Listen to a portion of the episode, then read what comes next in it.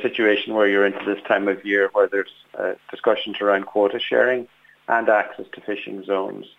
And for the first time, we have a situation where Ireland, where Iceland, as a non-EU state, are looking for access to Irish waters to catch very large quotas of both mackerel and blue whiting.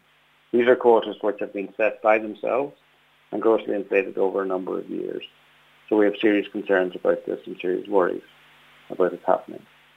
And what exactly are some of those concerns that you have?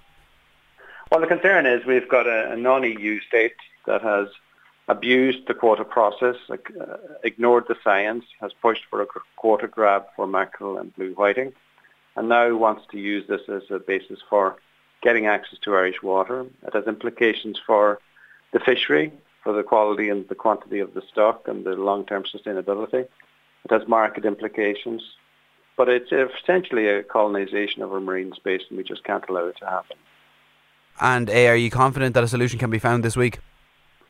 No, a solution will not be found this week. Um, we're concerned these discussions are underway for some time between the Commission, the European Commission and the Icelandic uh, authorities. It has, the situation has to be fought, it has to be defended. We have to define what we're going to do about it and we need a whole of government and a ministerial support to deliver a situation where they don't get free and unfettered access.